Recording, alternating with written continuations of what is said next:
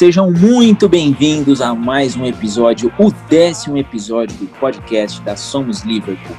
O podcast onde você tem toda a informação, toda a interação, entretenimento e notícias do nosso querido time vermelho de Merseyside. E hoje, graças ao bom Deus, com a nossa formação original, a formação campeã, a formação onde tudo começou.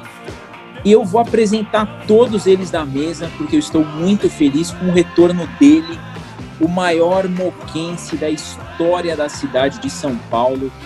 Carpes, enfim sua obra acabou. Seja muito bem-vindo de volta. Eu, particularmente, senti demais a sua falta. Seguindo para o outro lado, naquela ponte aérea de 38 até 44 minutos de voo por qualquer companhia aérea, Daniel Dantas, o nosso estatístico vermelho, e ele, o nosso tchutchuco nervoso, Rodrigo. Vou começar apresentando todos vocês. E eu começo por ele, o meu, o seu, o nosso moquense favorito. Carpes, dê suas boas-vindas para os nossos ouvintes. Salve, Diegão, salve pessoal. Quem diria 10 episódios aí, chegamos. Estamos de volta aí na ativa e vamos quebrar tudo como sempre. Passando a bola para o Rio de Janeiro, ele, o nosso nervoso favorito, Rodrigo. Seus ouvintes te esperam. Salve, salve, Diegão. Boa noite, amigos da mesa, Carpes, Daniel. Muito bom estar com vocês aqui novamente. Mais uma vez, nossa formação original aí, saudade de todos.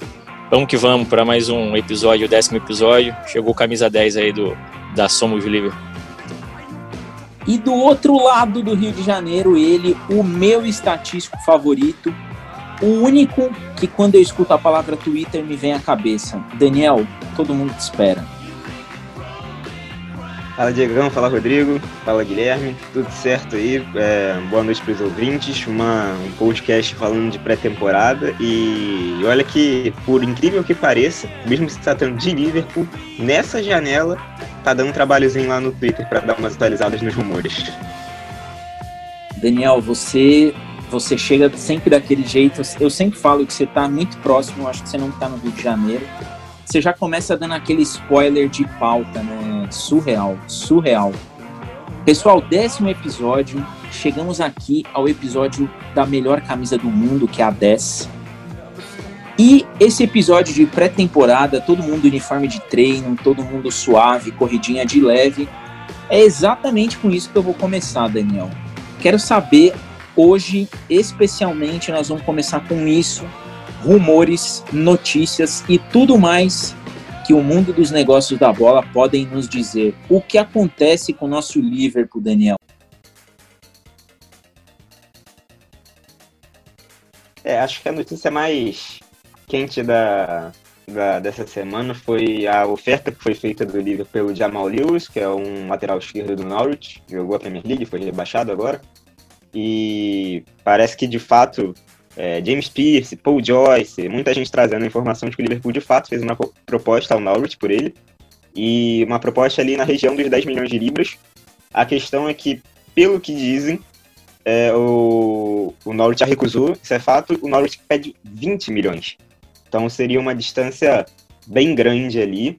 É, o, saiu no Mirror, o próprio James Pierce disse que o, o Lewis quer muito vir para o Liverpool, ele acha um, um belo caminho para ele de carreira, é, trabalhar com o Klopp, mesmo sabendo que vai ser banco, ele sabe que não vai ser titular logo de início.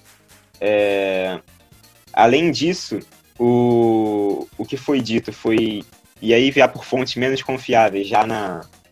É, foi Diário de Sevilha, jornal lá da, da Espanha, que disse que o Liverpool teria feito uma oferta pelo Mandi, do, do zagueiro do Real Betis, mas não, não foi nada que foi para frente, então provavelmente era uma notícia falsa. O mundo deportivo, que também não era dos mais confiáveis. Mas enfim, é, desmentiu isso logo depois, mas o perfil dele, o Paul Jones especificamente, disse que o perfil dele é. O perfil dele bate com o que o clube imagina, um zagueiro que seria ali em torno dos 10, 12 milhões de libras para substituir o Lovren, que é uma das regiões que o Liverpool está é, de olho em jogadores para substituir. E E ainda nessa da, da zaga foi dito pelo Christian Falk, que é um setorista do build do Bayern, ele falou sobre o Kabak, o Zan Kabak, um zagueiro turco que está no Schalke. É, e ele disse as seguintes palavras: é, o Kabak será um substituto perfeito para o Lovren. E ouvimos que o Liverpool conversou com o Schalke para ver se seria possível contratá-lo. O Schalke precisa de dinheiro e eles têm que vender um de seus bons jogadores. Três deles estão no mercado e o Kabak é um deles. Então, a maioria dos rumores aí para a zaga se resume a Kabak, esse Mandi e o Ben White do, do Leeds, já foi citado aqui algumas vezes. É, e outra notícia que teve foi do lateral grego, é, que seria um backup pro caso não saia a negociação com o com Jamal Lewis. É um lateral é, Simicas, o nome dele, é um lateral do Olympiacos, jogou contra o o Wolverhampton essa semana e, e parece que um, no jornal grego já disse que já teve até propostas por ele. Ainda tá tudo mais no terreno da especulação do que o Lewis, mas parece que seria um valor em torno de 12 milhões de libras e os gregos aceitariam negociar. E aí, a última aqui para fechar essa tão falada lista foi de que o Liverpool de fato está monitorando o Sar, né, jogador do, do Watford, fez alguns gols aí contra a gente. E o Liverpool estaria de fato monitorando ele como uma opção para o ataque para para ver né, qual seria a disponibilidade, é, se, qual seria o valor que o Watford rebaixado. Então, assim, ainda não houve proposta, não se sabe nem se vai fazer uma proposta nesse verão, mas o SAR seria um dos que estão ali no radar ali para mais uma opção de lado ali pelo ataque. E eu vou até aproveitar aí, nós vamos falar bastante dessa, dessa lista aí que o Daniel trouxe para gente. E aí eu vou dividir agora com Rodrigo e com o meu querido Carpes na opinião de você, Carpes, vindo agora para São Paulo antes de voltar ao Rio, o que, que você acha que mudou no Liverpool para começar a ter essa movimentação? Foi a movimentação dos rivais? É a questão de, de repente, o time olhar para o próprio elenco e falar: é, a gente precisa dar uma encorpada aí? Ou você acha que o time está mais preocupado em monitorar é, as famosas boas opções de mercado e pegar por um valor menor. O que, que você acha que mudou aí nessa, nessas duas semaninhas, Carpes? Cara, creio eu que seja que o pessoal finalmente olhou pro elenco e falou: opa, a gente precisa de uns reserva aí, né? Porque exemplo disso é o próprio lateral do, do Norwich, né? Que o Liverpool está interessado, que é, seria justamente banco pro Robertson, que eu acho que a gente não tem um reserva direto pro Robertson, né? Tem o Neco Williams ali que joga nas duas mas um lateral esquerdo reserva a gente não tem. É, e acredito também que a movimentação dos rivais também foi um fator importante. A gente viu o Chelsea aí, nossa, contratando Timo Werner, Ziyech, Deus e o mundo. O Cis trazendo mais um zagueiro agora também, o Nathan Ake lá. Então é um, é um combo de vários, vários fatores. É, o elenco não é tão grande assim, não tem tantas reservas para as posições e também as movimentação dos rivais, porque se o time quiser manter o título, quiser defender o título com sucesso, vai ter que chegar ali no nível dos rivais, né? Com é, falando em questão de elenco, de número de elenco, né? E para você, Rodrigo, você acha que essa movimentação dos, dos nossos rivais aí começou a trazer uma preocupação para a diretoria do Liverpool nessa busca aí por reforços, nessa lista vasta aí que o Daniel trouxe para a gente? É, então, é, como o Carlos bem analisou, eu acho que o, o momento em si acaba é, mostrando que a gente realmente precisa rever certos conceitos, principalmente por a gente estar tá perdendo alguns jogadores já, né? O Lovren já saiu, o Lalana já saiu, então a gente que já não contava com um elenco tão vasto assim, perdendo peça, mostra nossa, nossa urgência, pelo menos, repor. É, é, lembrando, quero deixar claro aqui, pelo menos a minha opinião com relação a isso para os nossos ouvintes, é que toda, toda peça ou especulação que eu é, venha é, desejar para o Liverpool hoje seria justamente para somar ao elenco, para ser um reserva imediato de algum jogador, assim como o próprio Carpes e o Daniel falaram aí com relação ao Jamal Lewis aí do, do Norwich, tem o, o Grego também que possa vir para a lateral esquerda, que realmente a gente não tem uma peça para lateral esquerda, mas que hoje eu entendo que principalmente nossos laterais são é, é, titulares unânimes, acho que para todo torcedor do Liverpool. Então, realmente, caso venha alguém que seja realmente para poder somar, para ser um, um, um, reserva imediato, que possa suprir uma ausência que seja por lesão, por estar tá, é, é, numa competição X ou Y.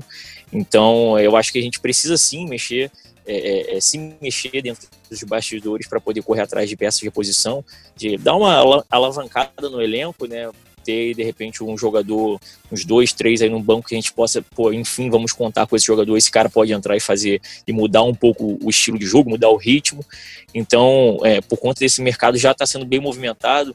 O Carlos falou que o do, do Nathan Ake, né, que fechou com o City, tem também o Ferran Torres, é, o próprio Chelsea que já está se movimentando, é, é, é, que trouxe o, o Werner, o Ziyech o Arsenal também está se movimentando, o próprio United que pô, tá para fechar com o Sancho. Então, assim, é, eu, eu, espero que a gente venha de fato é, conseguir consolidar, né, uma, fechar uma boa janela de, de transferências com pelo menos umas três, quatro peças interessantes para o elenco. É, é, isso que eu, que eu desejo e vamos torcer por isso daí. E você, Daniel, porque quem também traz a resenha também vai opinar. Isso aí é, é uma regra básica aí do nosso programa. Na sua opinião, Daniel, essas saídas iminentes que vão ter no Liverpool, é, elas podem justificar aí essa, essa busca, ou pelo menos essa, essa questão de monitorar aí alguns jogadores? O que, que você pensa disso? E aproveitando a minha pergunta, vou incluir uma segunda. Para o meio-campo, Thiago Alcântara ainda é assunto ou é algo que morreu dentro da diretoria do Liverpool? É, o, como já foi citado aí em cima, a maioria dos, dos que são especulados como reforços se dão principalmente na reserva lateral esquerda, num substituto pro Lovren que saiu. Então é algo muito relacionado a, a lacunas do elenco. Como a gente sabe, não tem lateral esquerdo reserva. É, o zagueiro Lovren saiu, então ficou aquela, aquele, aquela vaga ali, né? Em aberto. Então, por isso que eu acho que as primeiras especulações que saem mais concretas são relacionadas a essa posição, porque são as duas posições mais carentes do time. Talvez sejam aqui a diretoria veja como prioridade. Como já foi citado pelo, pelo Rodrigo, não para ser titular. Acho que, principalmente nas laterais, já está muito claro que os titulares são o Robertson e o Arnold. Tanto que o Lewis foi dito que o Lewis sabe que vai ser reserva, etc.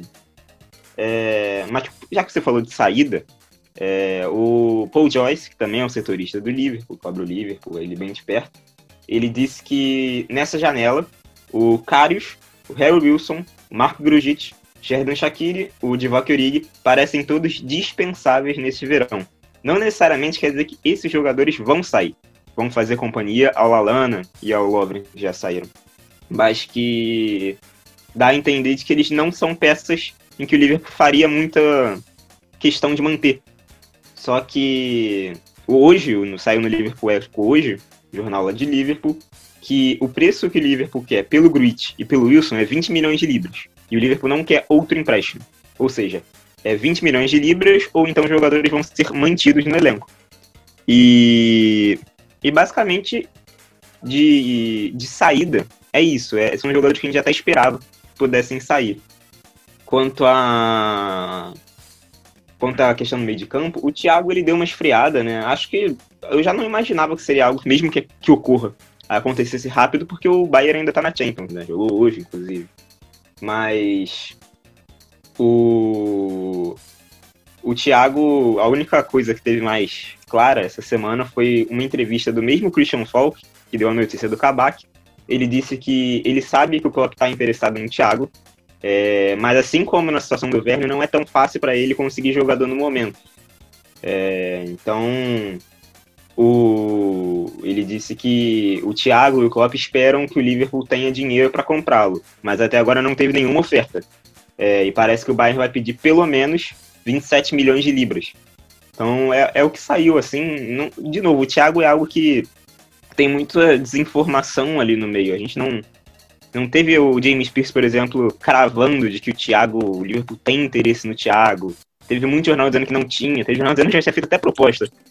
Então, o Thiago, basicamente, o que teve essa semana foi isso. É um rumor que tá dando uma esfriada, mas que ainda fica ali rondando. Acho que por ser um nome grande, ele vira e mexe e volta ali no, no radar do, das especulações do Liverpool. E só para não me esquecer aqui, o, uma outra saída, né, que na verdade a gente quase não viu jogar, o Larussi também parece que tem muitos clubes interessados nele. E vai ser mais um aí, no que renovar o contrato, ele vai ser mais um que saia.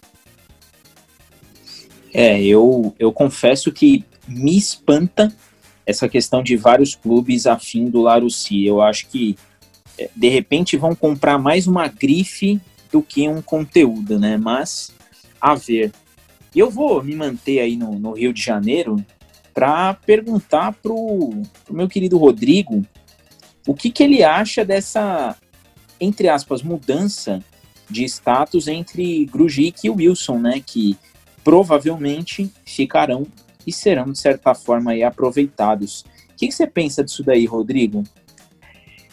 Então, Diegão, é, com esse gancho maravilhoso do Daniel aí, com relação ao, ao Grujic e o Harry Wilson, principalmente o Harry Wilson, eu acompanhei alguns jogos dele, eu acho que é um jogador diferente, que a gente é, é, não tem no elenco, que é o estilo de jogador bem meio de campo, teoricamente camisa 10, que pode né, fazer armação, tem um chute de média e longa distância muito bom, bola parada muito boa também, apesar de nós termos um excelente comprador de faltas, que é o Alexander, o Alexander Arnold.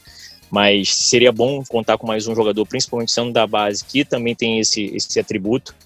E esse lance de ou vai o racha, né, do Grujic ou o Harry Wilson serem vendidos ou vão ficar de fato no elenco do Liverpool, eu acho que a gente realmente deve aproveitar isso de uma forma até positiva, porque é, é, não, não custa a gente olhar para o que a gente já tem, que são dois jogadores de meio de campo que podem ser muito bem trabalhados pelo Klopp.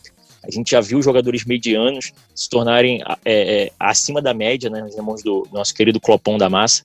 Então, acho que, de repente, uma temporada, um trabalho de uma temporada em cima do Grujic e do Harry Wilson pelo Klopp nos ajudaria demais. Acho que incorporaria bastante o elenco.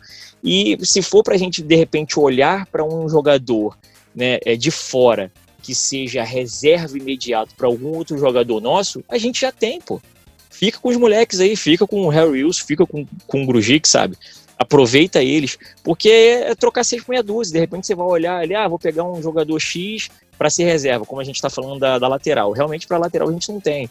Mas com certeza eu acredito que o time também, como um todo, vai olhar assim para os outros, outros setores do, do, do campo de, de, de, jogo, né? Então, vai olhar para o meio de campo, pô, preciso de uma peça X aqui para ser um reserva aqui imediato que possa jogar nesse, nesse nosso meio de campo, pelo lado, ou para que eu possa mudar o sistema de jogo, para que a gente não fique nesse 4-3-3, 4-3-3 o tempo todo.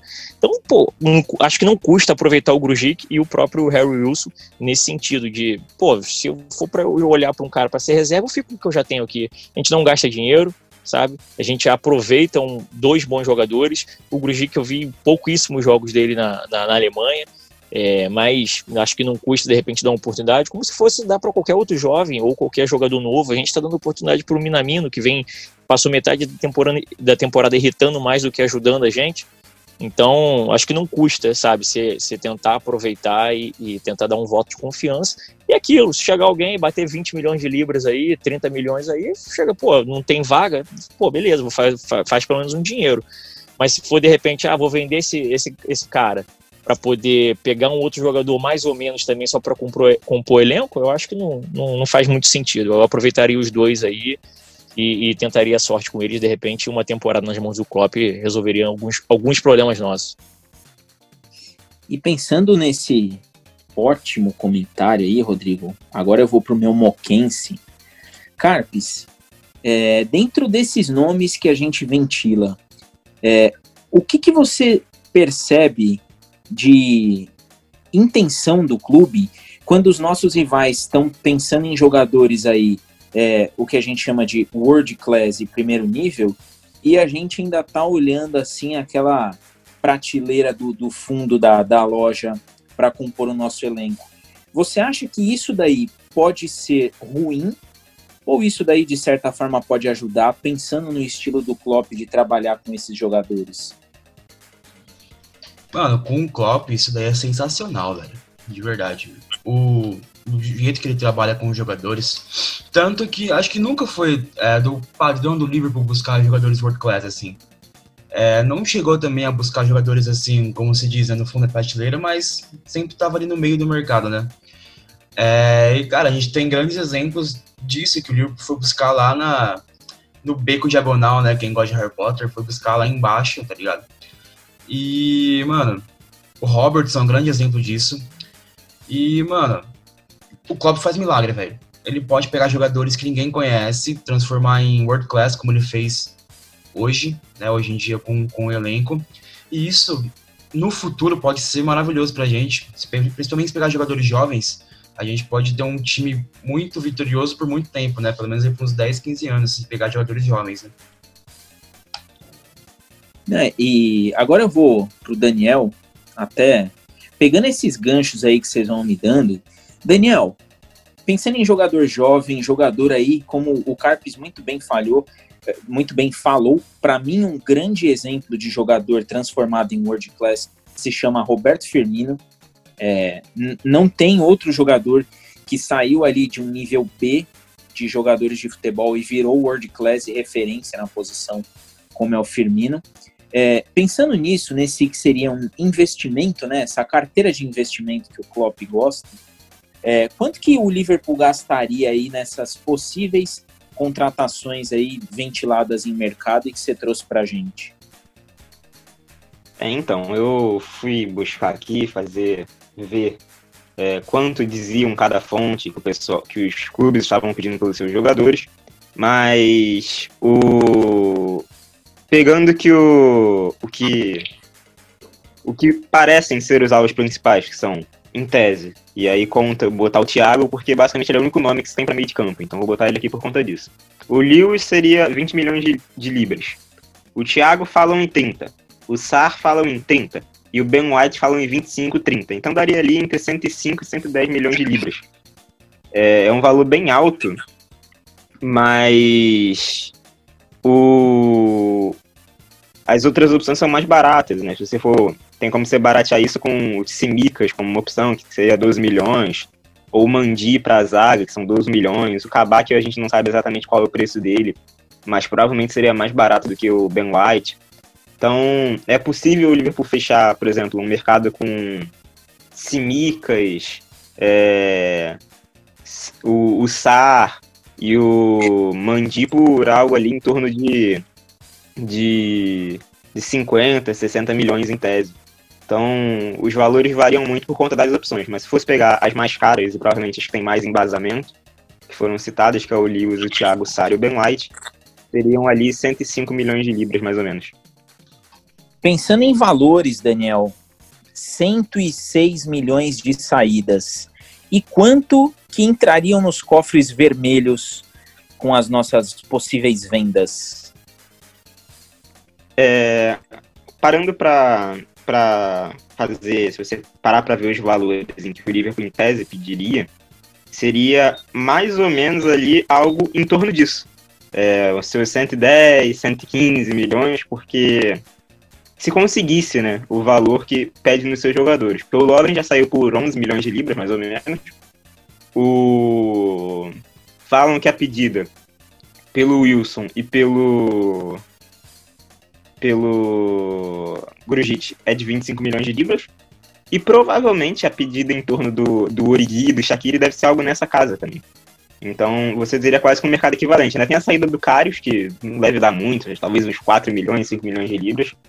Então, acabaria sendo um mercado quase que nivelado no zero ali, se, se o Liverpool conseguisse vender todas essas peças. A questão é que acho difícil que nesse momento alguém pague mais de, de 20, 25 milhões de libras em Brigitte, no Wilson.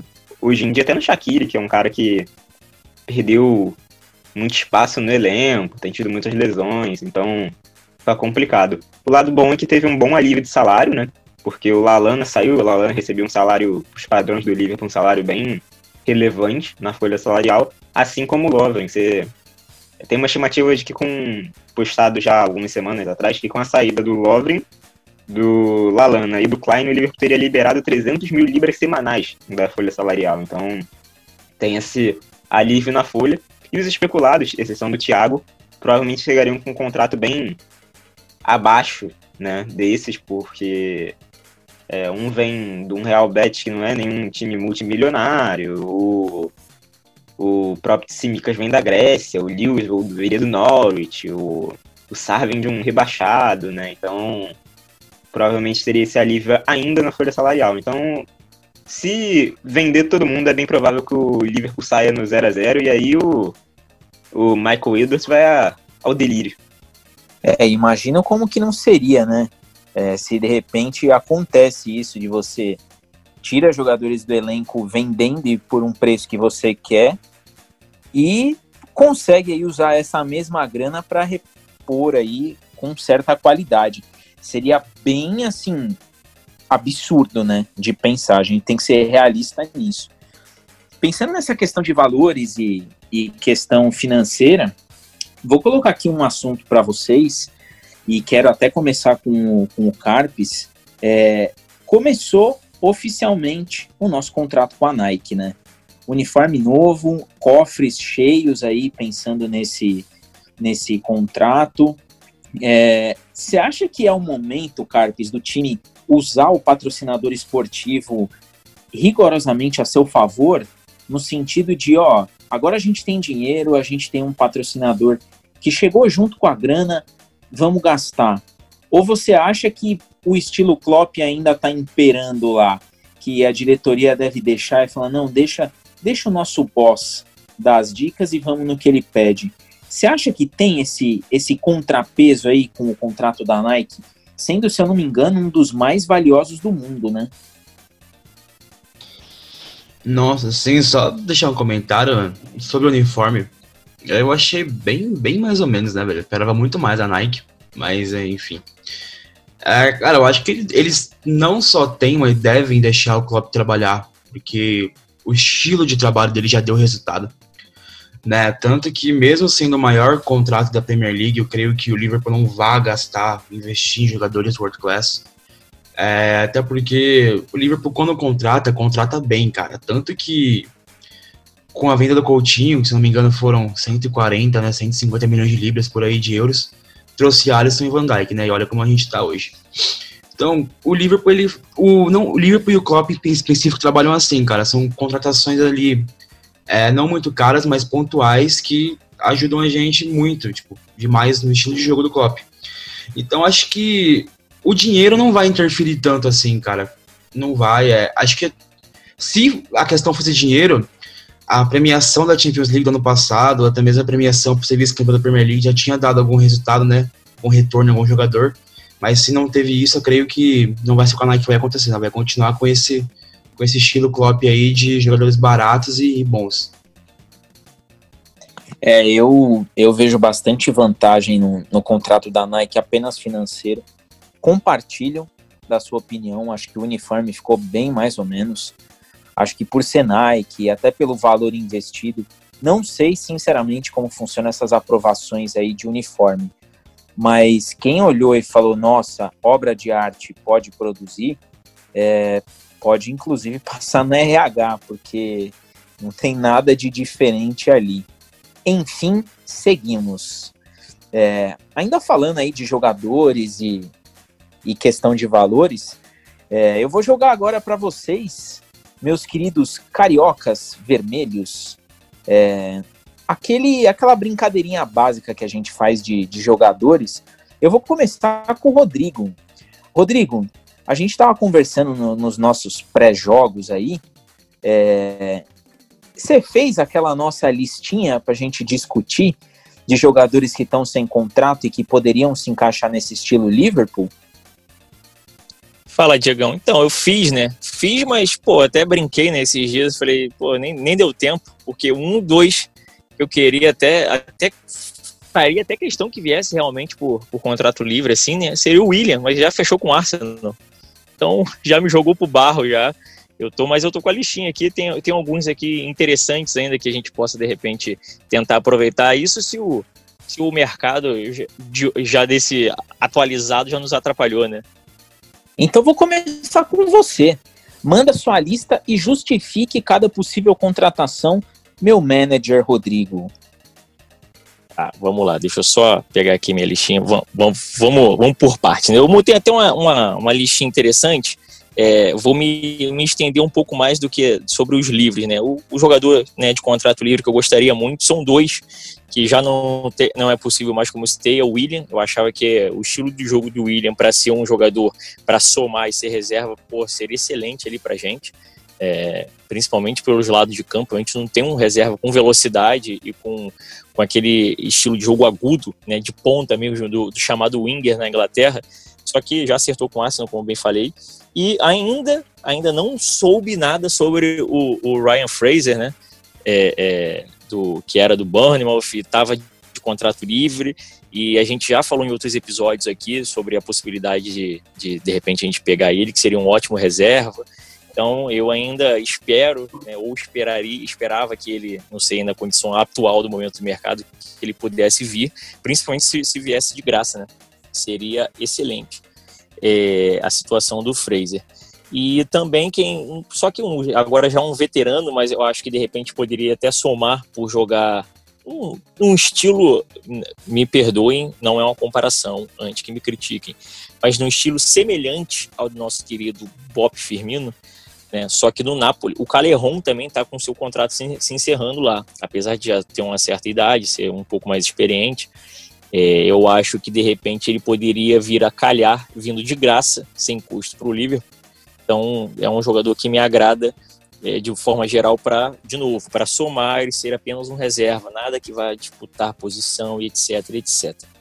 É, eu acho que ficaria na casa desses três aí para serem os, cara, os camaradas de frente e um que, porra, eu acho que seria ideal com a saída do Lovren agora é o Vertogen, o querido Superman do, do ex-Spurs, tá de contrato é, encerrado, tá livre no mercado, e eu acho que seria excelente, né? Fazer uma substituição rápida ali. Saiu o Lovren e temos um zagueiro experiente também, oito anos aí de Premier League já pelo, pelo Tottenham. Então acho que viria a calhar muito bem para poder dar uma, uma fortificada e uma experiência aí para nossa defesa. E agora eu vou para o outro lado do rio, Daniel. Você, que jogadores o manager Daniel traria aí que estão em fim de contrato? É, o, olhando os jogadores que vão acabar o contrato agora, não tem nenhum nome muito bombástico, né? Então acabou que alguns dos nomes que eu separei, a maioria deles o Rodrigo já citou. Era o Vertogen, o Fraser. É... E, e aí o único outro nome assim que eu traria, talvez, para Não sei nem se é uma. Não acho que nem tem necessidade, mas. Só por pela o tom da brincadeira aqui, só para rolar a brincadeira, é, eu acho que talvez um o Matthew Longstaff do Newcastle ele tá sem em fim de contrato, é um jogador de 20 anos, ele já mostrou um futebol razoável, então quem sabe ali uma nem acho que deveria trazer, mas para brincadeira acho que é um, do, um dos nomes interessantes estão em fim de contrato. O William, como já foi citado, infelizmente não tá mais é, possibilidade de ser contratado, parece que de fato vai fechar com o Arsenal, já fechou, mas é um nome interessante. E aí, para a zaga, é, no, pensando, por mais que não seja o padrão da FSG, eu gostaria de ter um Thiago Silva como uma opção ali. É outro cara que tem tá fim de contrato, experiente e já mostrou que tem futebol algumas vezes, então, para uma. Talvez um outro cara mais experiente ainda do que o Van Dijk, para passar ali, talvez uma experiência pro Joey Gomes ou para os jogadores que estão lá, né, os zagueiros holandeses que a gente tem na base, o Rover e o Vandenberg. Então, acho que não, não tem nada muito além disso. Nenhum deles chegaria para ser muito decisivo no Liverpool, né? Nem o Fraser, nem o nem nenhum desses nomes citados, mas acho que são peças que olhando para montagem de elenco, pensando talvez em deixar o elenco mais encorpado, pudessem ser interessantes, mas não, eu acho que o caminho melhor seria mesmo uma contratação com tirando um pouquinho de dinheiro do bolso, mesmo que pouco. É, eu gostei dos nomes aí de vocês e eu tenho é, um em especial que eu traria é, pelo desafio. E eu acho que seria bacana, tá numa idade ainda legal. É, um jogador que o Klopp, inclusive, conhece muito bem, Mario Götze eu acho que valeria muito a pena ter um ter um cara ali como como o para para compor o elenco. Eu acho que ele se entende com o Klopp. Sofreu muito com lesão. Nunca depois da Copa de 2014 conseguiu repetir aquelas atuações que teve pelo Borussia Dortmund, mas eu acho que valeria a pena você ter um cara deste tamanho no sentido da de toda a história dele, de toda a trajetória e do passado com o Klopp. Um outro que eu também levaria é, ali para o meio campo, é, de certa forma desconhecido, mas é um austríaco que joga bola. Eu sempre gostei do futebol desse glorioso rapaz, que é o Stugger, Kevin Stugger. Ele tem 26 anos aí, não tem muita, nunca teve muita continuidade, mas às vezes que ele jogou, é, inclusive pela seleção, ele foi bem. Foi, é um cara taticamente obediente. E eu acho que o Klopp, ele, ele gosta disso, desses caras que são obedientes. Eu, eu colocaria ele, traduziria Stugger como um minamino austríaco. E eu vou aproveitar agora para voltar ao Rodrigo, porque você tem mais nomes, né, Rodrigo? Tenho sim, Diegão, tenho sim. Inclusive, vou pegar um gancho aqui, é, talvez aquele seu amigo torcedor dos Blues fique até triste, porque eu não sei se vocês viram essa semana, é, parece que tem uma, uma, uma, lista vasta de jogadores que estão na lista de dispensa, nosso querido ex-desafeto é, Frank Lampard, né?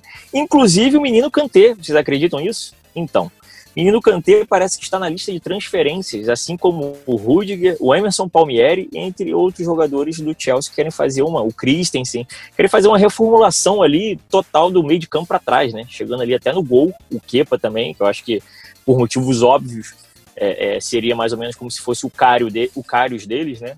Não, não agradou muito lá em Stanford Bridge. E eu acho que o Kanté seria uma excelente aquisição nas mãos do nosso querido Clopão da Massa. Imaginem o nosso meio de campo contendo ali a, a adição do Kanté. Acho que a gente não tem um, um, volante nesse estilo de marcação apenas, marcação-pressão o tempo todo. Todos os nossos jogadores são muito, é, nossos volantes, né? Ditos volantes são muito box-to-box faz, apoiam muito bem e marcam muito, defendem muito bem também, mas o Kanté é mais aquele estilo volantão mordedor, né? É o cara que tá ali o tempo todo cercando, por mais que ele apoie em determinadas situações de jogo, ele é muito mais conhecido pela sua, pelo seu vigor físico e pela sua marcação. É, né, campeão duas vezes pela Premier League, dispensa qualquer tipo de, de comentário aí. Eu acho que o Kanté cairia muito bem.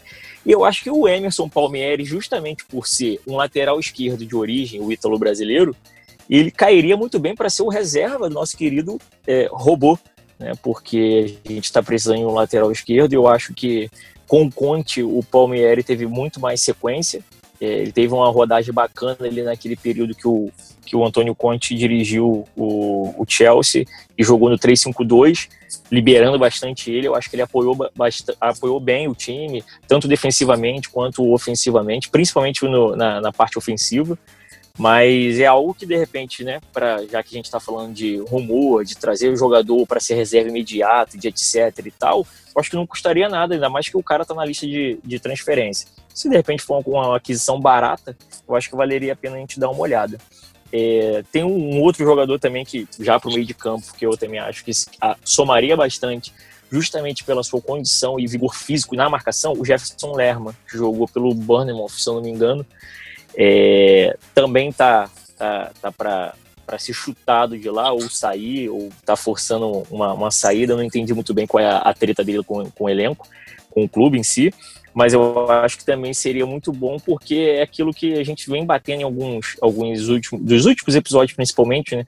Da gente ter um estilo de jogadores e de jogo, principalmente de jogo diferente para que a gente possa rotacionar ali o nosso elenco porque em determinados jogos a gente fica na nossa batida de 4-3-3, 4-3-3, com a marcação alta, e tem hora que, né, quando a gente pega o time muito fechado, a gente acaba esbarrando naquele lance de rodar demais a bola sem profundidade, sem definição.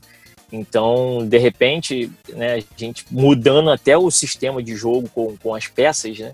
Você tira um jogador que possa avançar mais, prende um de marcação, é, visto o Kanté, o Jefferson Lerma, eu acho que poderia poderia cair nas graças do, do nosso querido Clopão.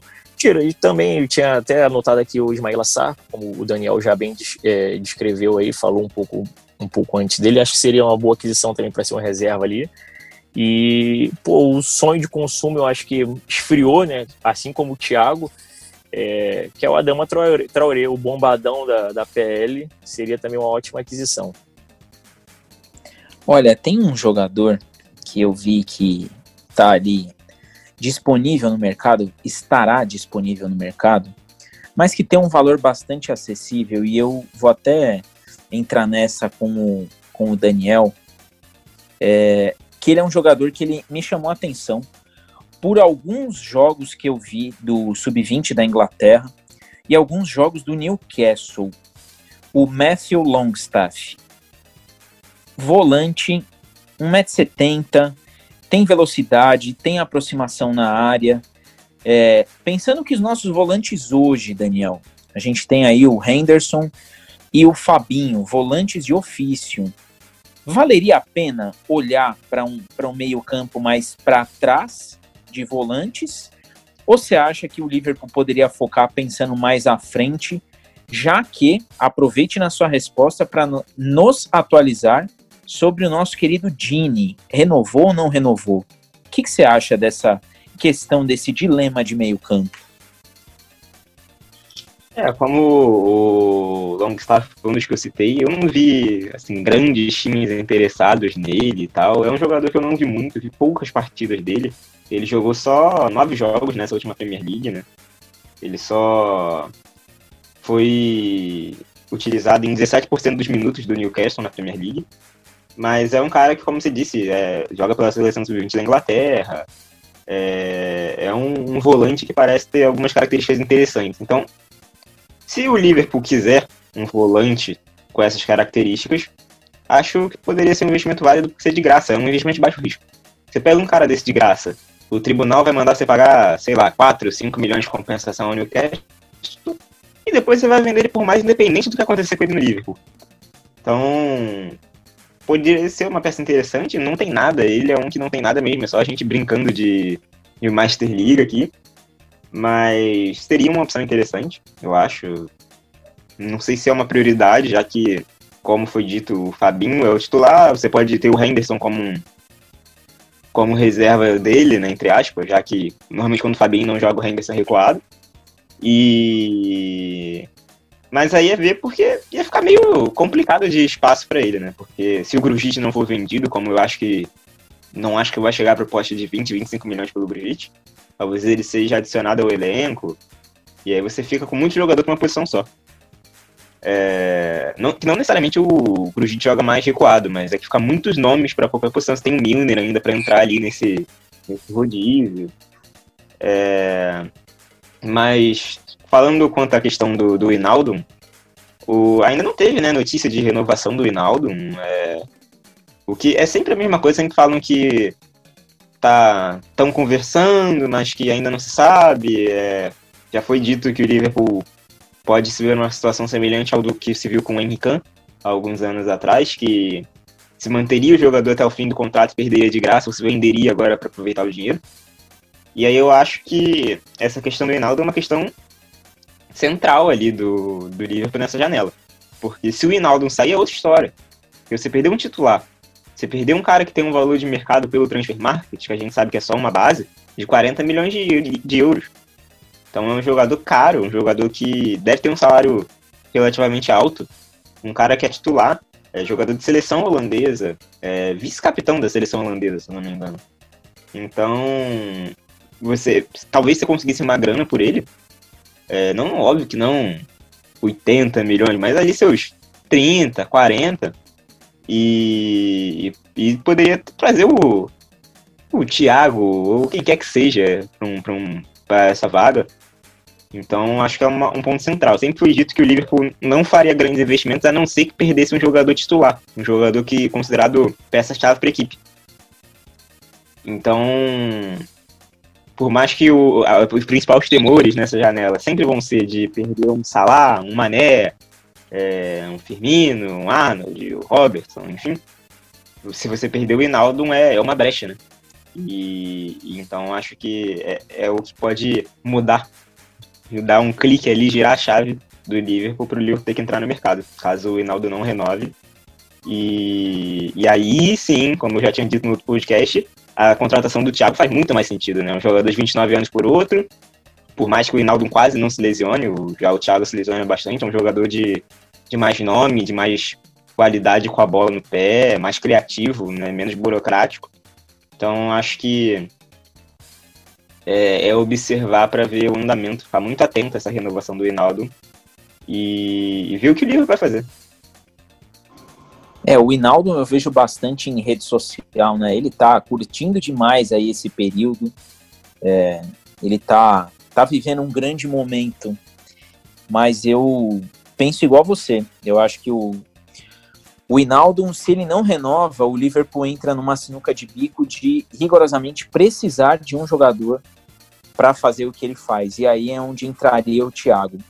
E eu tenho a impressão de que assim que acabar a Liga dos Campeões, anunciaremos Thiago Alcântara. Eu fico com essa impressão. Eu acho que deve ter aquele movimento de mercado, é, aquela questão ética. O Bayern tem muito isso de, olha, vamos esperar. Tanto que o Coutinho, o Coutinho ele é muito especulado no Arsenal, né? Mas o próprio Bayern e o Barcelona não, não tratam muito disso. E o Arsenal já trata o negócio como, ó, é, vai terminar a competição e ele virá aqui para a Inglaterra. Então eu imagino um pouco disso aí para o Thiago Alcântara. Acho que acabando a Liga dos Campeões, ele sai do Bayern ali, os caras anunciam um acordo e ele tomara venha para os Reds. E antes de entrar no próximo assunto bacaníssimo que eu vou jogar aqui, eu vou terminar essa, esses rumores, essa brincadeira aí com os renegados de mercado com você, Rodrigo. É, um jogador que também vai dar sopa no mercado, mas já está aí com seus 30 anos. Queria saber a sua opinião se ele se encaixaria no Liverpool. Giacomo Bonaventura. O que, que você acha dele, de repente, assim, aquela contratação aleatória? Aquele last day de contratações ali. Ó, Klopp fecha com Giacomo Bonaventura. O que, que você ia achar disso? Cara, o Bonaventura é bom jogador, velho. Assim, eu já vi alguns jogos dele pelo Milan. É, tento acompanhar, eu tenho até o da Zone porque eu assisto alguns jogos do italianão. Então, só que é, é, é, o, é o estilo, é o tipo de jogador que precisaria de pelo menos aí uma temporada para ser lapidado pelo, pelo, pelo Clopão. É, seria mais ou menos o, mesmo estilo que o que aconteceu com o Lalana, sabe? É um cara que tem até um potencial, tem uma certa categoria, tem um bom passe, sabe? Tem uma, uma boa visão de jogo para poder deixar os seus companheiros ali chegando, né, de frente para o gol, mas para ele chegar assim com essa, com essa idade já na Premier League, que é um porra, um, um estilo de jogo bem intenso, com marcação alta, com troca de passes rápidas, eu acho que ele apanharia um pouco se ele bom, supondo, né, que ele viesse. Ah, ele veio. Acho que ele apanharia na sua primeira temporada aí. Mas, como bem o Carpe já falou, o Clopão é, é mágico né, em transformar jogadores. Então, não duvidaria que de repente pudesse render nas mãos do nosso querido Klopp. É, eu acho que o Bonaventura, ele. Se, é, é óbvio que não tem nada ventilado. Você que está ouvindo a gente, é uma brincadeira que a gente está fazendo aí de com nomes disponíveis no mercado. A gente está brincando de manager aqui no nosso programa querido. É, concordo com você, seria um jogador para perder aí alguns meses para adaptação, mas que imagino que para uma FA Cup, é, para algum jogo de médio porte, seria interessante o, o Bonaventura ali na mão do Klopp. Mesmo com seus 30 anos, acho que ia ser bacana de ver. Pessoal, pensando aí nessa brincadeira que a gente fez de mercado, de contratações, jogadores livres, é, até para deixar claro para o nosso ouvinte aí, para o nosso fã desse podcast maravilhoso, que sim, nós temos conteúdo, nós temos muita informação. Eu vou aproveitar demais essa brincadeira que a gente fez de manager para lançar aqui esse pequeno quadro que a gente vai ter agora nos episódios de pré-temporada, até o nosso querido Liverpool voltar a campo, é, que eu vou chamar de meu Liverpool de botão. Eu vou começar essa brincadeira até para a gente deixar o ouvinte a par de tudo. É, nós vamos montar o que seria para nós o Liverpool ideal de todos os tempos, o Liverpool da história, e eu só vou criar os elementos e vou fazer essa votação com vocês para a gente lançar o nosso Liverpool de botão. E aí, depois, nos próximos programas, teremos novidades acerca dessa brincadeirinha do meu Liverpool de botão. Eu vou começar é, essa votação mínima aí é, com meu querido Carpes, o meu moquense tá de volta. Essa formação São Paulo-Rio 2x2, que eu tanto gosto.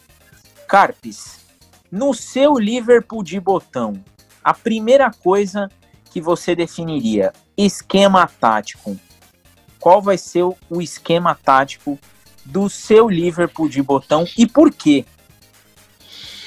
Cara, o meu Liverpool de botão, eu montei um 4-3-3 com um volante dois meias. É, porque foi a formação que eu mais vi o time jogar até hoje. Tipo, eu acompanho, tem uns quase 9, 10 anos assim. E eu sempre via isso jogando com o volante, dois meias sempre, e por isso que eu vou de 4-3-3. Maravilha. Agora, agora eu vou para o Rio de Janeiro. E aí eu vou começar com o Daniel. Daniel sempre polêmico. Daniel, seu Liverpool de botão tem qual formação e por quê? É, pensando ali nos nomes que eu queria colocar no meio de campo, eu queria ter três opções de ataque, eu dei aquela viajada, que é um esquema que eu acho que pouquíssimas vezes eu vi o Liverpool utilizar, mas eu fui num 3-4-3 para caber todo mundo no meio ali que eu queria. Você já foi bem ousado, né? Você já, você já chegou deitando na galera aí. Agora eu vou pro Rodrigo, atravessar o Rio de Janeiro. Rodrigo, qual é a sua formação do meu Liverpool de botão?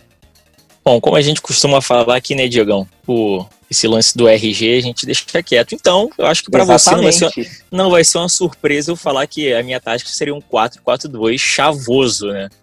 Dos bons tempos áureos. Então, seria no 4-4-2 aí. Bom, então, ó, a gente tem aqui nessa brincadeira, é, eu não imaginei que fosse ter três esquemas distintos. Eu achei que a gente fosse é, ter aí pelo menos um 2 a 1 alguma coisa até parecida. E eu não vou querer ser o voto Minerva nessa brincadeira. Como essa regra não está estabelecida, o estabelecimento é não ter regras. Eu vou agora partir para os goleiros de vocês e aí eu vou deixar a mão de vocês, caderno na mão, caneta na mão, porque vocês vão começar a montar o Liverpool de botão de vocês e aí nós vamos entrar nessa resenha bacana. Eu vou começar pelos goleiros. Carpes, seu goleiro e por quê você escolheu o Alisson? É só isso que eu queria dizer. ah, isso aí é, é, previsível demais, mano. Tipo, tipo assim, eu montei o time baseado nos jogadores que eu vi.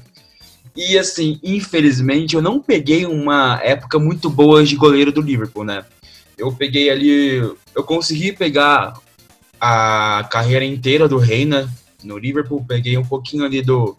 O, nossa senhora, Doni, eu lembrei de Doni. Puta que pariu. O Doni. É, um pouquinho também do Mingolé, peguei inteiro, o Carlos nem se fala. O Alisson, mano, escolhi ele porque vocês já sabem, porque além dele, além dele ser meu, meu celebrity crush, né? Ele faz uma diferença monstruosa, velho, no Liverpool. Isso aí é, é indiscutível. É, ele fez aquela defesa ano passado contra o Napoli na fase de grupos, que não, se não fosse por ela, a gente não seria campeão, né? Porque se aquela bola entrasse, seria o gol do empate, a gente teria sido eliminado. E é isso, cara. A importância dele é absurda no time, e além de ser muito lindo, né? Isso aí já a gente releva. É, não, eu, eu imaginei que seria o Alisson, até eu vou deixar claro que também, se eu tivesse montando um, um meu Liverpool de botão, seria o Alisson, pela figura que ele é no time. O Reina ganhou Liga dos Campeões, o Reina ganhou FA Cup, o Reina ganhou muita coisa, mas o Alisson ele consegue ser é, um cara expressivo, um cara fundamental num time espetacular. Ele é o destaque de um time cheio de destaques, então acho que é por isso que o seu voto ele é completamente é, factível. Agora eu vou para o Daniel. Daniel, seu goleiro no seu 3-4-3. É, então, diferente do Carpes, eu tinha montado um Liverpool de todos os tempos, porque eu já tinha feito uma postagem alguns meses atrás aí no Twitter levando isso. Porque se fosse o Liverpool que eu vi, quando eu comecei a torcer ali meados de 2010, 2011, que não ia ser a melhor época do Liverpool, digamos assim, ia ser basicamente Gerrard, no máximo ou Soares ou Torres, o Carreg e o resto é tudo jogador de agora. Então eu achei que ia ficar meio escroto fazer uma seleção de meu, meu Liverpool de botão com sete jogadores do elenco atual. Então eu fui mais pra, pra, pro geral. E aí eu trouxe o nome do Ray Clemens, né? O goleiro lá da década de 70 e. Principalmente década de 70, mas também 80, que foi um dos caras que tá no, no top 10 de jogadores com mais jogos pelo Liverpool. É, ganhou três Ligas dos Campeões. É, ganhou cinco primeiras é, First Division, Copa da Inglaterra, é, Copa da UEFA, então títulos não faltaram pro Ray Clemens. É, o Daniel, ele, ele sempre. Ele, é por isso que ele é meu estatístico favorito, porque ele vai naquela. Eu não vou chamar de contramão, mas ele vai naquela vertente de história. E eu gostei disso daí, até porque quem viu os vídeos aí do canal esse último sobre a Primeira Liga dos Campeões já ouviu bastante esse nome. Mano, agora eu vou fazendo o adendo rapidinho aqui, você citou os, por agora. Você citou os vídeos aí, velho. Eu fazendo a, a pesquisa para para né, fazer o, o, essa parte, parte, a parte 3 agora. Esse goleiro aí, como que é o nome dele mesmo, Daniel? É, Cle é Cleveland, não é? É, Ray Clemens. Isso, mano, esse cara pegava um absurdo que você tá maluco, velho. Eu vendo os vídeos, eu ficava, mano, impressionado, velho. O bicho era, era, era, mano, era muito bom, de verdade. Se eu fosse colocar essa exceção de colocar o livro da história, talvez eu colocaria ele no lugar do Alisson, porque eu, pelo que eu vi dele, mano, o bicho era, era, era brabo, viu? Não, esse cara, ele foi uma figura importantíssima é, no, no time que o Bob Paisley montou. Ele foi realmente um cara é um cara de grupo e de uma habilidade incrível. Ele foi espetacular. E agora eu vou para o Rodrigo. Rodrigo, o seu goleiro do nosso 4-4-2, formação diamante meio-campo.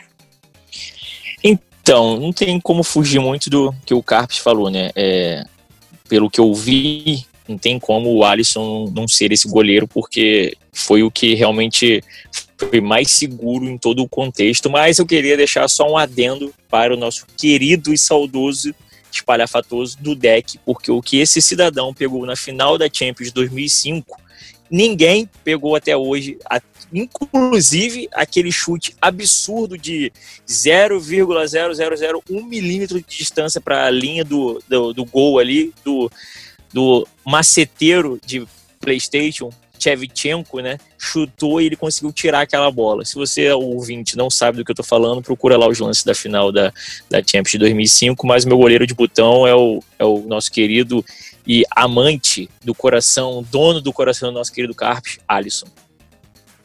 Olha, eu vou aproveitar essa menção aí ao Dudek, porque para mim o Dudek ele foi um cara talhado para jogar aquela Liga dos Campeões. Quem assistiu aquela competição, quem assistiu os jogos de mata-mata do Liverpool sabe exatamente do que eu estou falando. Porque o que o Dudek fez ao longo da competição, ajudando o Liverpool a chegar naquela final mítica, não está escrito. Voltemos ao nosso Liverpool de botão, ao meu, seu, nosso time de botão. Agora eu vou inverter os lados, eu vou começar com o Daniel, já que ele tá aí com um 3-4-3, aquela formação que precisa ganhar o jogo, aquela formação que não tem outro resultado a não ser a vitória. Daniel, eu quero saber sua linha de defesa e porquê de cada nome.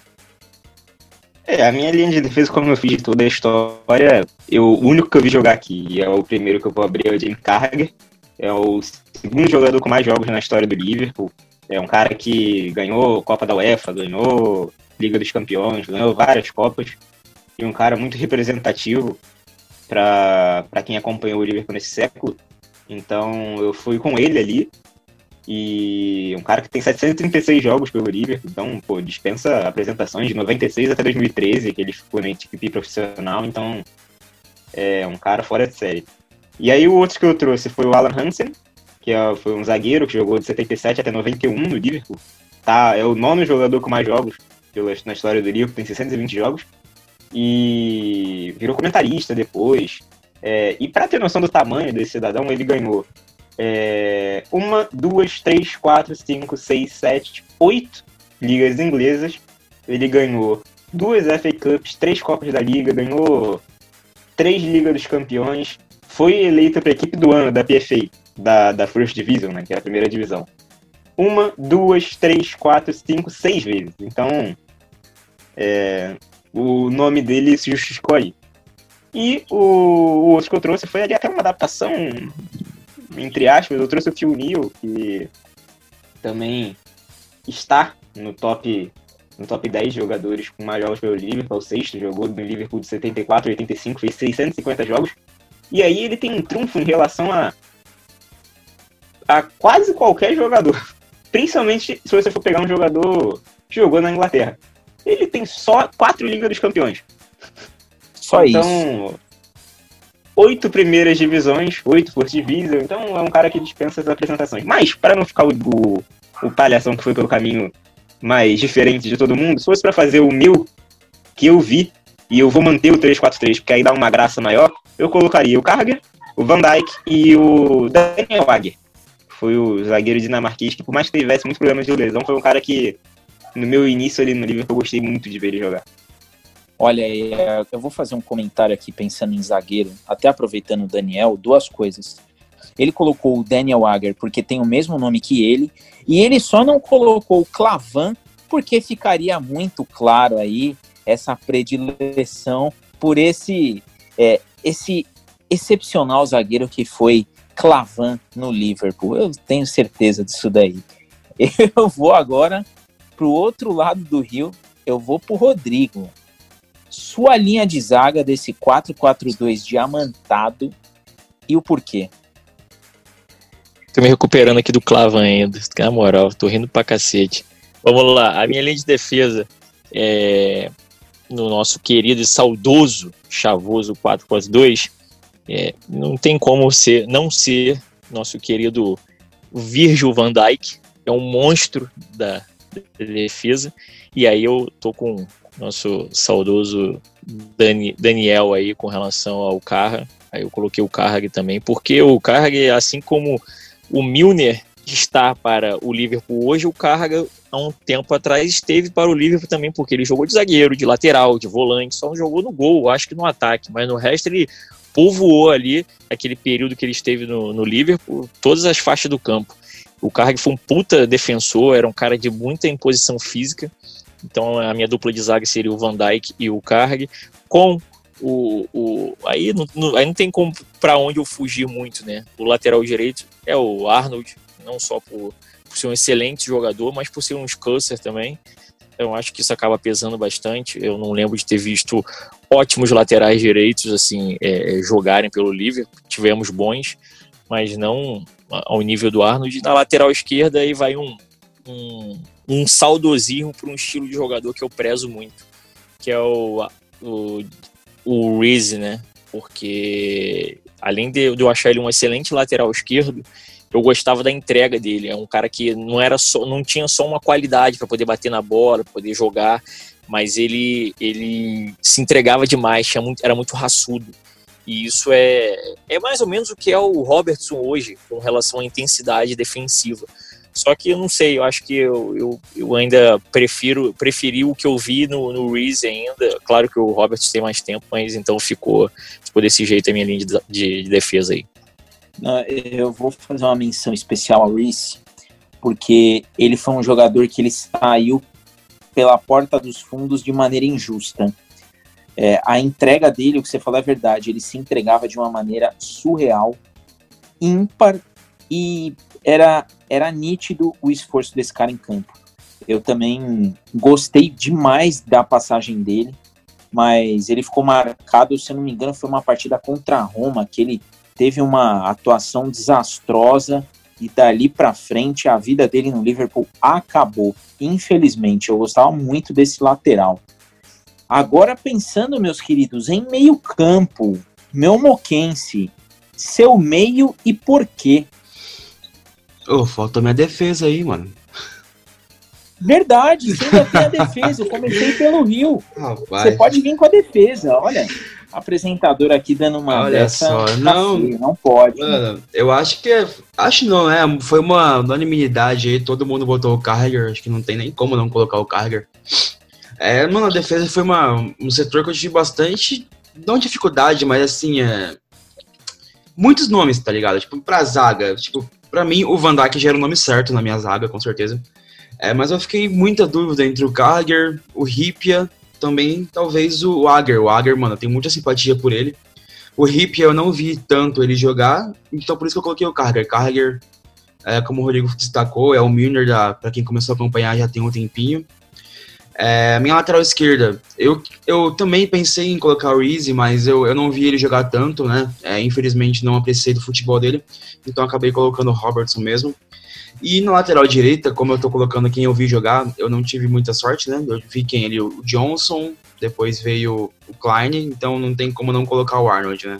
É, gostei da sua linha de defesa. É, não tem, tem alguns jogadores que realmente não tem como a gente deixar de fora aí pensando num time de botão, num time, seja ele de todos os tempos ou daquele que teve mais importância, né? Eu tenho certeza absoluta que a gente não vai perder tempo numa linha de defesa colocando Alberto Moreno, por exemplo, né? Klein, essas coisas aí a gente vai passar direto. Por isso que esses jogadores aí são diferenciados. Ainda aproveitando você, Carpes, repito minha pergunta sua linha de meio campo e por quê? Vamos lá. Começando o volantão, né? Vou, é 4-3-3, vou deixar um volante dois meias, vou colocar o Xabi Alonso de volante, porque eu gosto muito do futebol dele. É, ele foi o primeiro volante que eu peguei, assim, quando eu comecei a, a acompanhar o Liverpool, então é mais por uma memória afetiva, assim, também, além do grande jogador que ele foi. É, os meus dois meias Óbvio, Gerard dispensa comentários, todo mundo sabe da importância dele. E do lado dele eu vou colocar o Henderson aí, o herdeiro do trono, né? Que também dispensa comentários, a entrega dele, a qualidade dele, o, o que o time perde quando ele não tá em campo é um negócio impressionante. Então meu campo é esse, Xabi Alonso, Gerard e Henderson. Agora eu vou para ele, Daniel. Seu o seu quarteto, o seu quadrado de meio campo do seu 4 do seu 3-4-3 aí enigmático. Bom, pegando o meu Liverpool de, de, todos os tempos aqui, né? Eu comecei com, com quatro jogadores.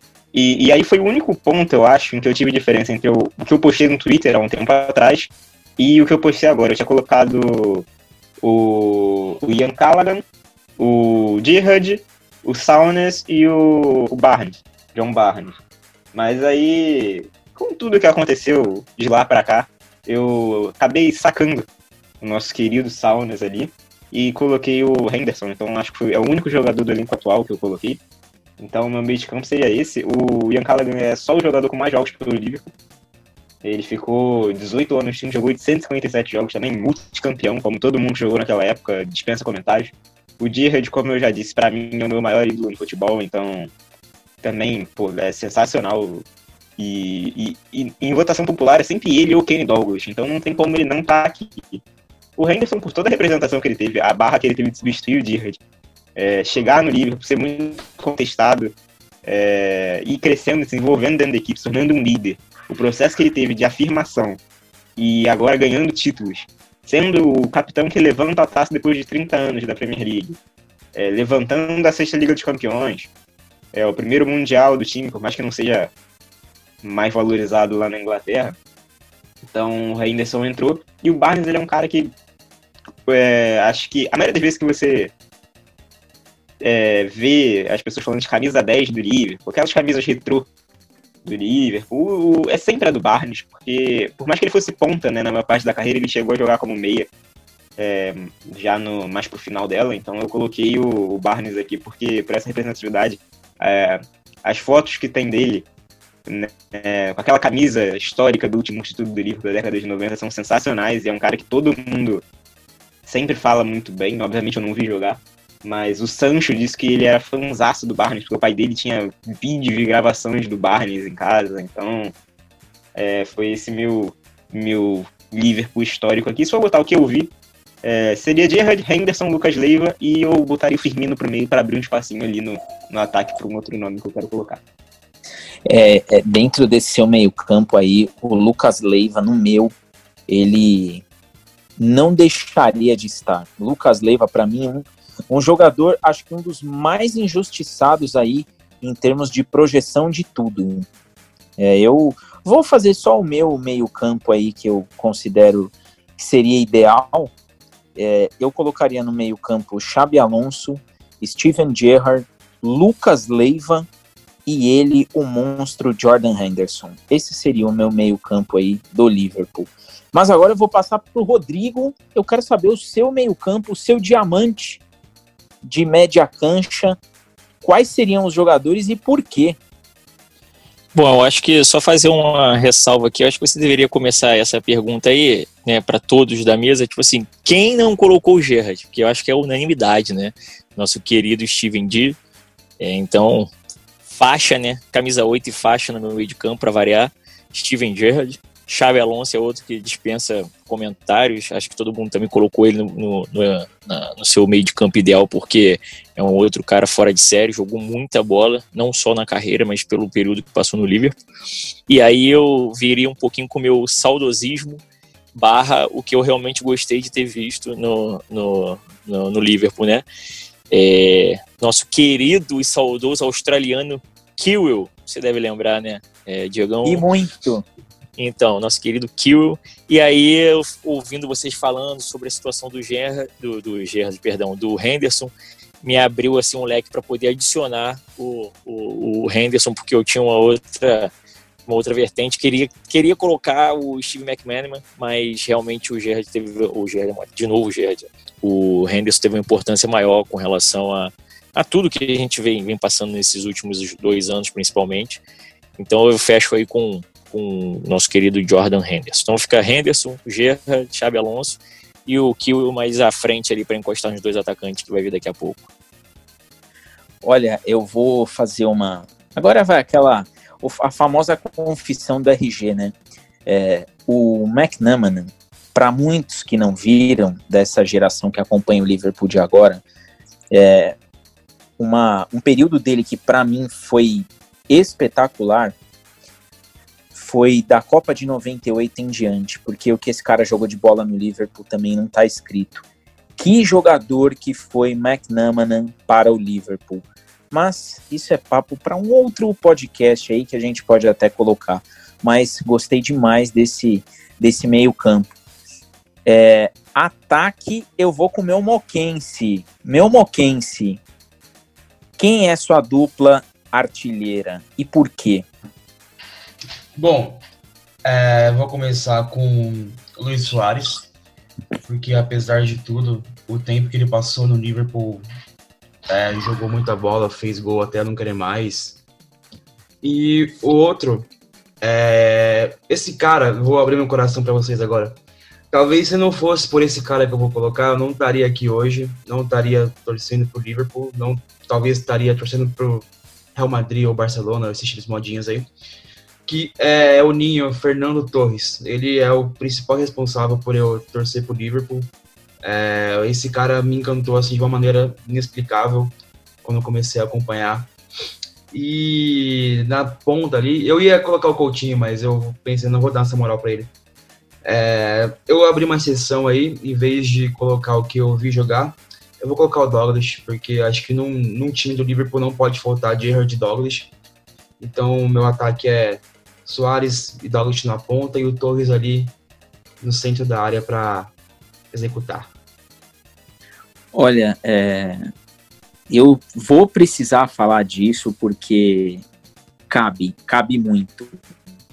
Você falou o nome de um jogador que pouquíssimos vão entender a importância que ele teve no Liverpool pela maneira como ele saiu, e é o Fernando Torres.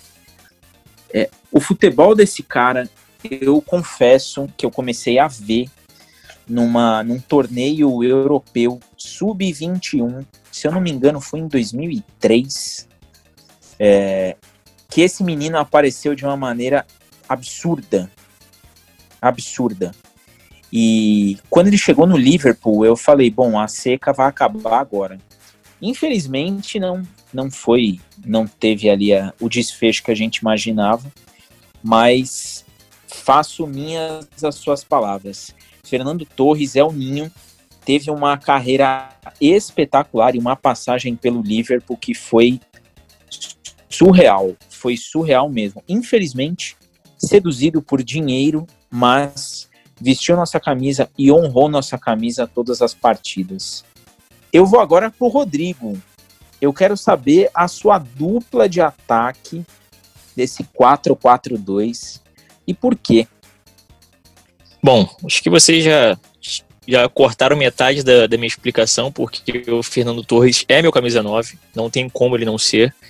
É, para quem aí é mais, mais novo, torcedor recente do Liverpool, né, dos nossos ouvintes, e puder buscar lá no baú, lá no seu longínquo ano de 2009, a comemoração do G, do eu tô com G na cabeça, perdão aí pessoal, é, a comemoração do El Ninho em Old Trafford, com a mão erguida, mostrando a quantidade de champions que nós tínhamos naquela altura, que eram cinco para a torcida rival dos Red Devils. Aquilo ali não vai sair da minha cabeça nunca.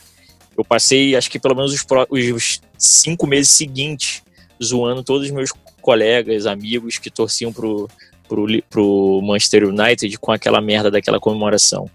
Fernando Torres foi um, realmente foi um furacão, né, que passou por Liverpool cara que fez gol de tudo quanto é jeito, jogou demais, se entregou demais. Então é meu camisa 9. E jogando com a 7, não com a 10, mas nosso querido Golden Boy. Não tem como não mencionar o Michael Owen, despontou, nossos Cusser também, despontou maravilhosamente ali no início da sua carreira no Liverpool. Mas assim como, como o Diegão falou do, do Fernando Torres, né, que saiu por dinheiro, cresceu o olho, acabou é, saindo de forma até, uma forma até ruim, enfim. Mas o tempo que, que esteve ali honrou a camisa dos Reds, nos deu alguns títulos importantes, jogou demais, fez gol em final de tudo quanto é jeito. Então seria Michael Owen e Fernando Torres. É, o Michael Owen, é, a gente vive uma época em que a gente tem muito atacante que a gente poderia votar, né? É, a gente fala do Douglas, tem o Kevin Keegan, tem o Ian Rush, que também jogou ali na frente, é, tem o nosso trio de ataque hoje, tem Fernando Torres, tem Michael Owen, a gente tem muito jogador. Mas eu confesso para vocês que eu gosto bastante quando eu escuto esses nomes, é, de certa forma, mais antigos, porque, bem ou mal, eles trazem, eles trazem uma tradição né, é, de formação de jogador. E o Michael Owen, ele foi levado ali naquela onda dos Galácticos e, e eu sempre tive a seguinte impressão. É, eu sempre imaginava o Liverpool saindo de, do período de vacas magras para que pudesse manter os seus jogadores, né? Para que pudesse desfrutar mais dos seus jogadores. E confesso que era muito triste ver os jogadores saindo e falar, pô, vou sair para ganhar título. E, pô, você tá no Liverpool, um gigante europeu, e você quer sair para ganhar título ou para um time é, recém-endinheirado. Então eu, eu gosto de ver esses, esses Liverpools de botão com jogadores aí que me remetem a essa nostalgia maravilhosa. Daniel, seu ataque, o seu trio de ataque e o porquê de cada um. É, olhando ali para a história do Liverpool, acho que dois nomes ficam fáceis e sem precisar de tantas explicações. Ian Rush, maior artilheiro da história do Liverpool, né? 346 gols. É um cara que está sempre presente em Enfield e todo mundo conhece, mesmo que basicamente quase ninguém tenha visto o auge dele no Liverpool. É, além desse, Kenny Douglas, que também é talvez o maior jogador da história do Liverpool, gente já foi citado em episódios recentes, então também dispensa apresentações. E é que agora eu acabei de mudar, porque eu tinha botado aqui o Fowler. Só que botar o Fowler aberto pela direita é, é, bem sacanagem, né? É bem adaptaçãozinha ali, é bem forçar um pouquinho a barra, botar Rush e Fowler juntos. Então eu, eu acabei indo para um jogador que eu gosto e que eu vi jogar e que tá no elenco atual, então vai fazer companhia ao Henderson. Eu coloquei o Salah, que foi um cara que me impressionou mais do que o, o Soares, mais do que o Torres, que eu vi um pouco, mais que não tenha visto talvez os melhores temporadas do Torres. E, e também por questão de posição, eu também não queria botar o Owen aberto pela direita, fica muito estranho. Então, acabei botando o Salah, até porque é um cara que eu sempre defendo e gosto. E para ter alguém que eu vi jogar de fato, eu acabei escolhendo o Salah e fiquei muito em dúvida entre ele e Mané, mas coloquei o nosso Salahzinho. Agora eu vou fazer aí esse, esse quadro. É, uma, é, é um desafio para você, Daniel. Você que é o nosso Twitter boy. É, vocês agora, eu vou falar o nome de cada um e vocês vão cantar o time de vocês na pedra e o Daniel vai lançar no Twitter pra galera votar qual é de vocês três o melhor Liverpool de botão. Eu vou começar com Carpes. Cante a sua pedra de 1 a 11, meu querido Carpes. Bora. Uh, Alisson, Arnold, Van Dijk, Carragher e Robertson. Xabi Alonso, Gerrard e Henderson. Torres, Soares e Kenny Douglas. Rodrigo, seu Liverpool de botão na pedra agora. Alisson, Arnold, Van Dijk, Carragher e John Arne Rees. Meio de campo com Gerrard, Henderson, Xabi Alonso, Kiel. E no ataque, El Ninho Torres e Michael Owen. Daniel, seu Liverpool lustradinho, vermelhinho, para jogar no tapete verde da mesa de botão. É, aí pra, pra ficar um negócio mais parelho, eu vou citar o, o meu.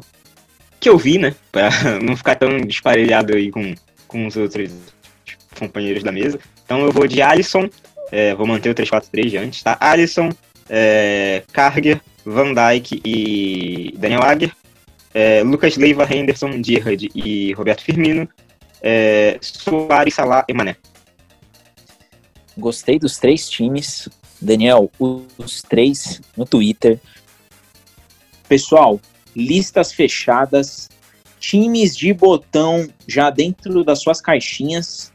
Agora o Daniel vai jogar todo mundo no Twitter e nós vamos votar. E no próximo episódio nós vamos cantar aqui qual foi o melhor Liverpool de botão que o torcedor gostou. Eu vou ser bem sincero, eu gostei demais da lista de vocês três.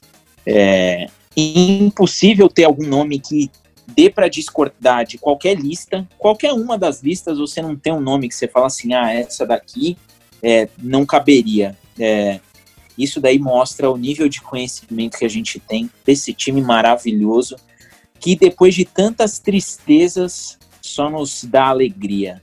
Então, Daniel, agora é com você esse momento de votação no Twitter. Melhor Liverpool de botão deste programa. Vamos ver qual vai ser. E pessoal, tá chegando aquele momento que eu particularmente não gosto, mas tem que acontecer, que é o momento, é o, o terço final do nosso programa, aquele encerramento, aquele momento triste que eu tenho que me despedir de vocês por questões bastante óbvias. É, antes da nossa despedida habitual de todo o programa, é, eu quero deixar alguns recados aí para você que está ouvindo a gente, para você que acompanha. É, nós vamos ter bastante novidade ao longo da próxima temporada. Nós temos aí no, no Face no Insta, vai ter um bolão valendo camisa do Liverpool. Então você que está ouvindo a gente, entra lá, curte a página, vê o nosso conteúdo que é de qualidade, é de bastante informação vai ter um bolão de resultados valendo camisa. Junto com isso, o Daniel, nosso Twitterman, o nosso pássaro vermelho, é, ele vai estar junto com a gente num outro projeto paralelo que quem quiser participar está super aberto, que é o nosso Fantasy da Liga, é, onde todo mundo que quiser participar tá muito bem-vindo, vai ser convidado. Nós vamos montar o nosso fantasy, a nossa liga de fantasy, também valendo camisa. Nós vamos ter aqui no podcast uma galera junto com o Daniel para dar dicas para vocês para as escalações de fantasy. Nós vamos falar bastante dos jogadores. Nós vamos falar muito de esquema tático.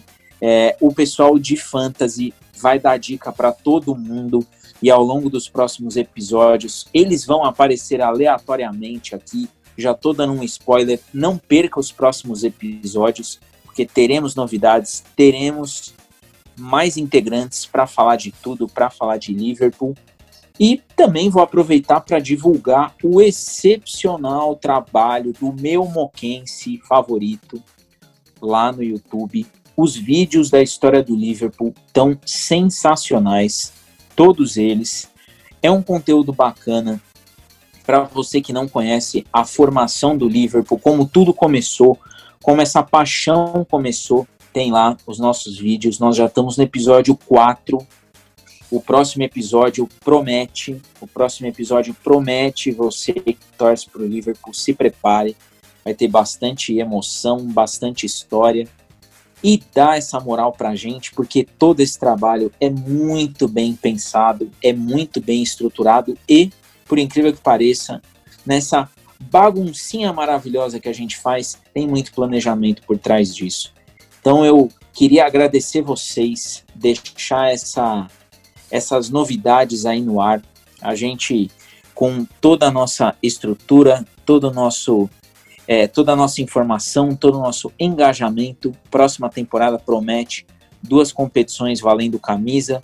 Vai ter dia que participantes das ligas vão entrar aqui com a gente no podcast. Então, curte a gente, acompanha para você saber de tudo. E com essa mensagem final, eu vou começar pedindo, infelizmente, a despedida de vocês, porque a gente precisa, a gente estourou o nosso tempo e nem vimos, mas é necessário. E eu começo pelo Rio de Janeiro para dar tempo de entrar no voo, fazer a e chegar aqui em São Paulo. Rodrigo, deixa o seu até breve para os nossos ouvintes. Valeu, Diegão, valeu, Daniel, Carpes. Boa noite a todos aí, um abraço a todos os ouvintes mais uma vez agradecendo aí o feedback de vocês. Muito obrigado aí por estarem acompanhando o nosso trabalho. Espero que estejam gostando, se divertindo também, que é isso que é importante. A gente traz esse conteúdo aqui não só para a gente desabafar nossas ideias, nossas, nossas opiniões com relação ao livro, mas também para poder entreter a todos vocês. Muito obrigado pelos feedbacks positivos aí. Os negativos também, caso tenha, venha para nos ajudar a crescer e melhorar cada vez mais nosso, nosso trabalho. Forte abraço a todos. Fazer aqui também uma menção, um agradecimento à minha esposa, Jéssica Mileme, que tem me apoiado bastante nessa empreitada da Somos Livre, com várias outras atividades também, com o tempo que, que eu tenho me disponibilizado para estar aqui com vocês. Então, forte abraço a todos, uma boa noite até o próximo episódio, pessoal.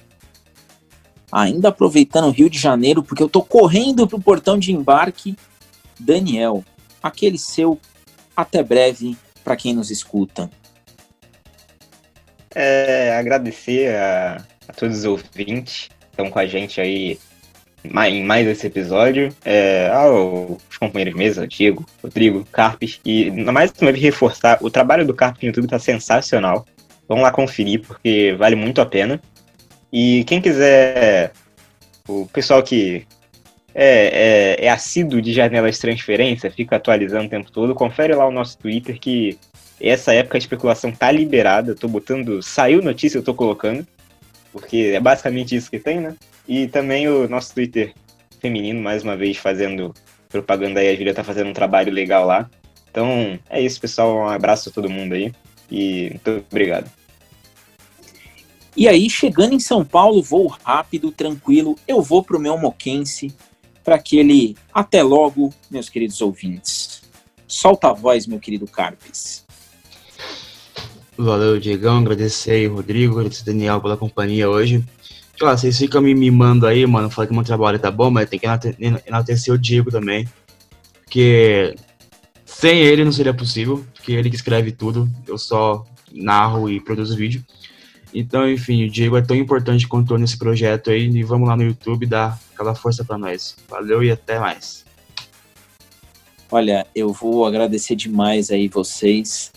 É, a oportunidade que eu tenho de escrever esses roteiros do vídeo, passar para o Carpes e dizer que todo esse material, todo esse trabalho a gente faz porque vocês que nos acompanham, vocês que nos escutam, vocês que nos veem, é, basicamente vocês pedem por isso, vocês acompanham isso, vocês consomem a história desse time. Então, eu agradeço demais todo mundo que acompanha, todo mundo que vai lá, curte, compartilha todo mundo que está com a gente aqui no podcast, porque isso existe por causa de nós que fazemos com todo carinho, mas também por causa de vocês.